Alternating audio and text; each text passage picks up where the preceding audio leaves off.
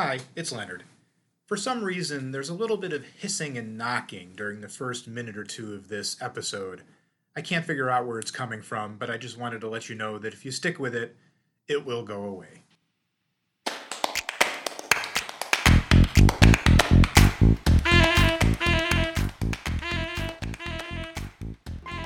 Hello, and welcome to What to Say When Things Get Tough, a podcast dedicated to helping you communicate more effectively in difficult situations, both personal and professional. I'm your host, Leonard S. Greenberger. Today we're going to continue discussing the traps that you can step into when communicating in difficult situations and how you can avoid them, especially when you're in a public meeting setting that could become potentially hostile. In the last episode, we discussed the preparation trap, or not being well prepared and well rehearsed so that you can tell your good story well.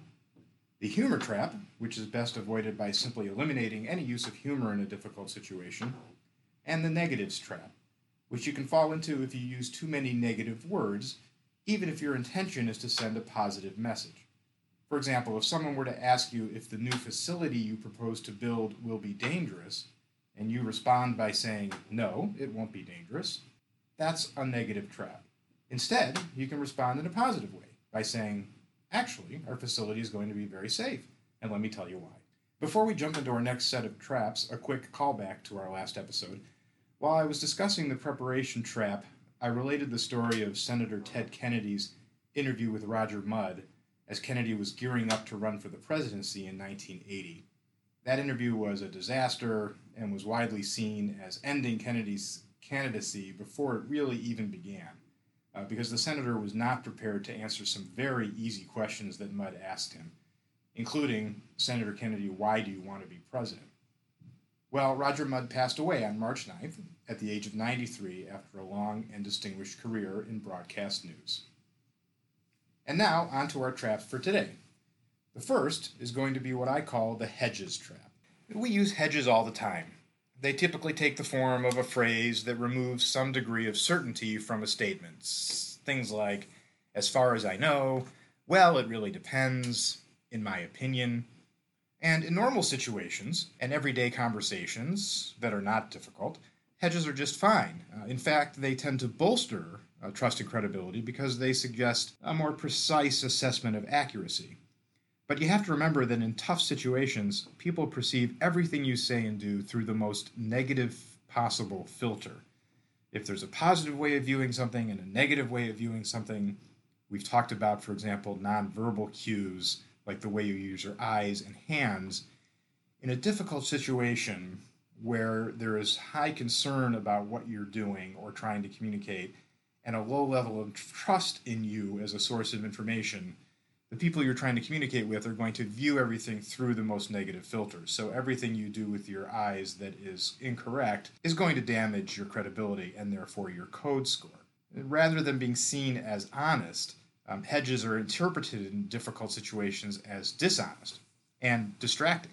So if you hedge in response to a credibility question from someone who is angry, worried, and suspicious, the questioner is going to believe that you're doing it to give yourself a certain amount of wiggle room. You're not willing to promise, you're not willing to say something definitive about the question that he's asked. And uh, that person, that angry, worried, and suspicious person, is going to conclude that you're not willing to take a firm stand because maybe you're not really sure what's going on, or even worse, you know exactly what's going on, but you're trying to hide it from them a quick aside here I distinguish between what I call credibility questions, which are aimed right at your credibility, that if you don't answer well are going to knock down your code score.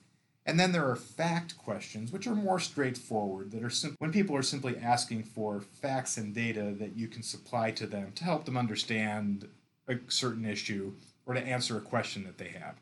Hedges are okay in response to fact questions when you don't know an absolutely precise answer if somebody were to ask, for example, exactly how many gallons of wastewater is going to be generated by the plant that you intend to build, and you don't have a specific number, you can hedge there a little. But try to keep even those to a minimum. And if you do have to hedge in response to a fact question, promise the person who has asked the question that you'll get back to them with a specific figure in a certain amount of time and make sure that you follow through. Now, the best way to avoid the hedge trap or to climb out of it if you fall in is with certainty and support for that certainty.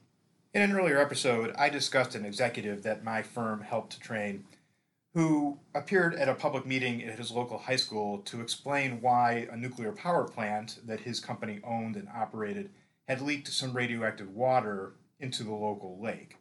It was a very difficult situation, as you can imagine, uh, but the executive pulled it off by doing everything right when it came to risk communication and communicating in a difficult situation. When some of the people in the audience that evening in that high school asked him if they and their families were safe, his response wasn't, I think you and your families are safe. His response was, You and your families are safe, and here's why. And if you slip up and use a hedge, look for an opportunity to go back and correct that mistake. If you never get the chance to, just keep going and avoid using any more hedges. The next trap I'd like to discuss is called the guarantee trap.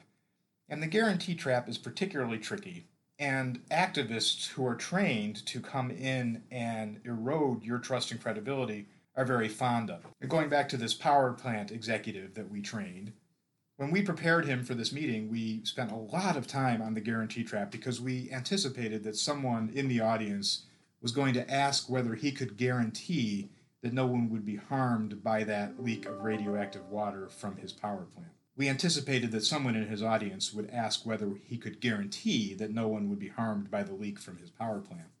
And we all know that there are no guarantees in life, so it would seem that you only have two choices when stuck in this trap. One would be to acknowledge that there are no guarantees, and thereby lead your audience to believe that the risk you're imposing on them is very real, and therefore must be resisted at all costs. And that's going to just destroy your code score and your ability to win people over in difficult situations. Or to make a guarantee that you know you can't back up, which ultimately will also subtract openness points from your code score, not to mention the possibility, however remote, that you'll get sued or it'll come back to bite you sometime later on. Fortunately, there is a way to sidestep this trap. There is a third way to go when asked a guarantee question, and that is to do this. Rather than guaranteeing what the questioner has asked, say what you can guarantee. So let's say the power plant executive had gotten the following question from somebody in the audience I want to guarantee that my family isn't going to get sick because of the leak from your plant. The wrong way to respond to that is to say something like, I think we all know that I can't guarantee that because there are no guarantees in life. That is not going to earn you any code scores. That is only going to erode the trust and credibility that you're trying to establish and maintain with your audience. It's also wrong to say, I can absolutely guarantee that your family won't get sick, because somebody in the family may get sick having absolutely nothing to do with the radioactive water leaked into the lake, but they're never going to believe that it was anything but that leak. So here's what I would consider to be the right way to respond to that. Let me tell you what I can guarantee you. I can guarantee you that the chances of anyone in your family getting sick are incredibly small. As I've said, I told my own family after I learned about the leak that they're perfectly safe and they've been swimming and boating on the lake all summer. I can also guarantee that I will do whatever it takes to prevent something like this from ever happening again. And finally, I can guarantee you that we will share everything we learned about this incident with you so you know exactly what's going on. And we will share with you what we're doing to clean up the leak and to make sure that something like this never happens again. That's harder, of course. That's a pretty long response to that question. But going all the way back to the very first trap we discussed in the last episode, the preparation trap, you simply have to be prepared to answer questions like that. You've got to have responses like the one I just gave memorized in your hip pocket, ready to pull out and deploy when the question gets asked. The next trap is called the worst case scenario trap, or it's also known as the hypothetical trap and it involves making guesses about what might happen if the worst possible scenario were to play out.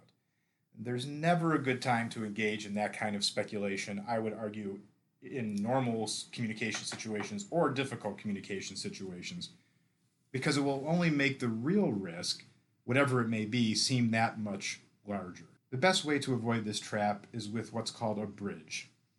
Uh, many years ago, my firm helped to prepare the CEO of a food company to testify before Congress regarding a salmonella outbreak. Now, his company was not responsible for the outbreak, but he got caught up in the congressional investigation because the outbreak started in one of his customers' facilities. I'll call him Mr. Dawson. We spent a lot of time rehearsing. We spent a lot of time rehearsing, particularly answers to several different worst case scenario questions that we expected him to be asked. Now, he never got one of those questions, but he was ready for an exchange like the following.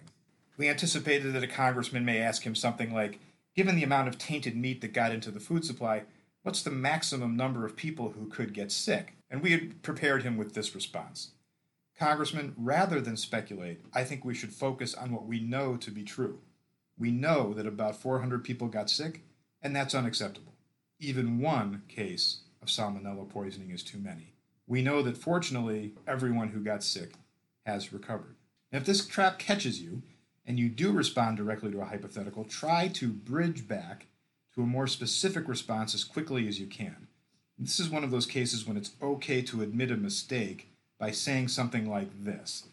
And in this scenario, let's say that the CEO we prepared, Mr. Dawson, did get a question like that from a congressman, but didn't answer it well, and has an opportunity to go back and try again by saying something like, You know, I made a mistake responding to a hypothetical question earlier, and that's an unproductive exercise that may leave people with the wrong impression of what happened. I would really prefer to stick to what we know to be true, which in this case is, and then go into the specifics.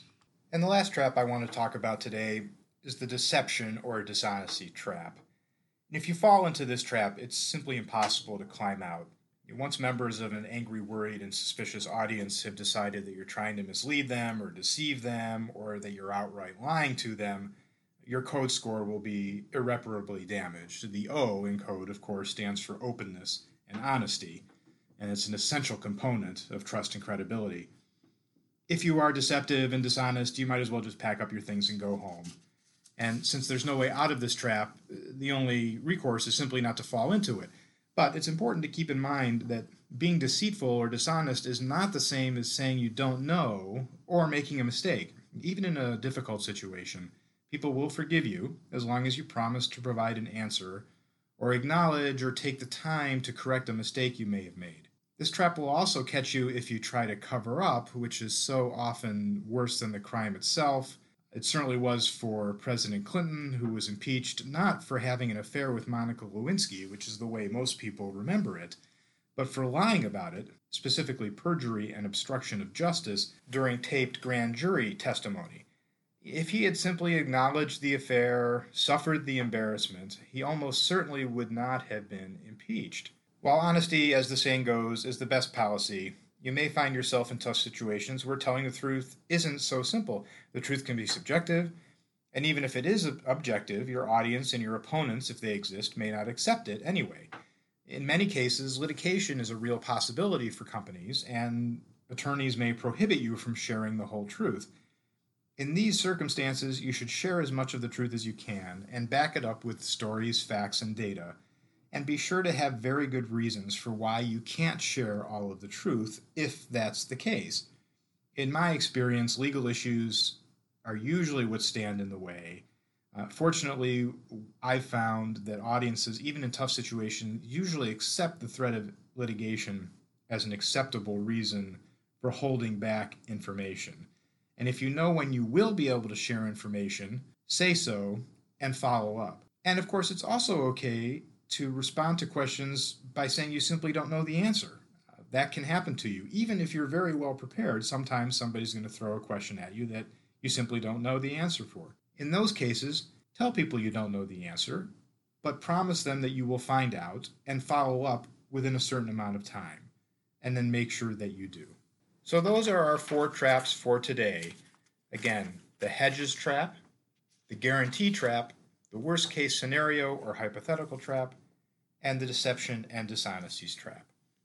And in our next episode, we'll continue with this discussion of traps.